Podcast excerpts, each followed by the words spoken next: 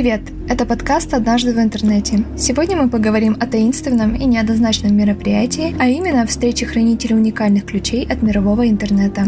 Правда это или очередная легенда виртуального мира, решайте сами. К этой истории много вопросов, но мы расскажем, что они говорят во всемирной паутине. Звучит как сюжет фантастического блокбастера, но стабильность всего интернета находится под защитой 21 человека. 7 хранителей ключей находятся на западном побережье США, 7 на восточном и 7 запасных. Каждый из хранителей имеет ключ от банковской ячейки, где хранится его смарт-карта. Вместе они образовывают мастер-пароль. Смарт-карты запасных хранителей содержат фрагменты кода для восстановления системы в случае чрезвычайной ситуации. Хранители ключей – это эксперты в области безопасности из разных стран. Их выбрали исходя из опыта и географического расположения, ведь ни одной стране не позволено контролировать слишком много ключей. Что же защищают хранители? Открыть любой сайт в интернете можно, если ввести в браузере IP-адрес или воспользоваться более привычным для нас способом и вбить название сайта, например, интерсвязь.рф. Людям удобнее использовать второй вариант, а машине первый. Система доменных имен преобразовывает буквенные названия вроде интерсвязь.рф в IP-адреса. Фундаментом для обработки всех запросов о доменных именах являются 13 корневых серверов. Именно их и защищают хранители. То есть под надзором избранных находится вся система доменных имен интернета. Использование мастер-ключа и его хранение по фрагментам – это часть глобальных мер по обеспечению безопасности интернета. С 2010-го держатели ключей встречаются 4 раза в год для генерации нового мастер-ключа и обновления смарт-карт.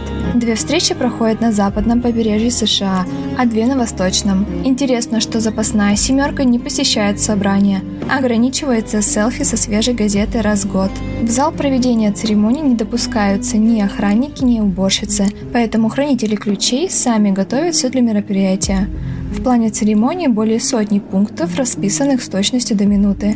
Каждое отклонение от тайминга отмечается в официальном протоколе. Доступ внутрь открывается только после сканирования сетчатки глаза. Затем участники процессии попадают в помещение с прикуроченными металлическими стульями, столом и двумя сейфами повышенной безопасности. Под потолком камеры, ведущие прямую трансляцию. Для церемонии требуется как минимум трое держателей ключей. Они входят в безопасную клетку забирают свои смарт-карты. Их хранят в сейфе в специальных пакетах с защитой от вскрытия. После настраивают компьютер, подключают к нему несколько USB-накопителей. Один из них будут использовать в конце церемонии для загрузки мастер-ключа в интернет. Затем настраивают устройство, которое будет генерировать главный ключ. Это маленькая серая коробка с клавиатурой и слотом для карт. Если ее уронить сильно потрясти, то она уничтожит хранящиеся внутри ключи. Ее активируют смарт-картами. В устройство вводят программный код, который генерирует новый цифровой ключ. Затем USB-накопитель передают сотруднику для отправки ключа по защищенному каналу и загрузки в интернет.